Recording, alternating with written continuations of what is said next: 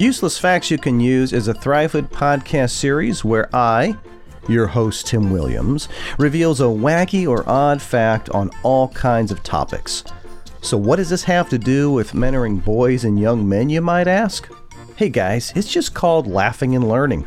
We're just dropping a little knowledge that just might put a grin on your face. Oh, and by the way, you don't have to be a young lad to get a kick out of this series. Here is today's topic.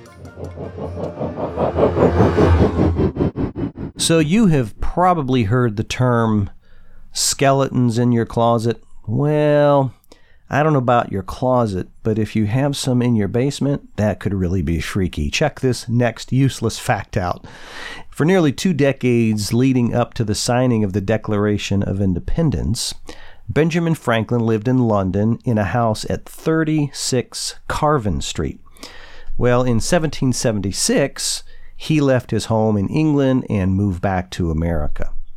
So, more than 200 years later, during a 1998 renovation of that home in London, about 15 bodies, or I should say, skeletons, were actually uncovered of those, six of them were children. Wow, just wacky.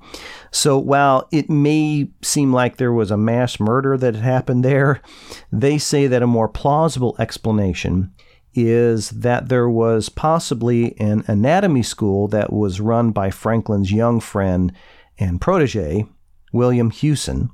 I believe what was happening is they were using his basement as an opportunity for William to educate himself and learn about the anatomy.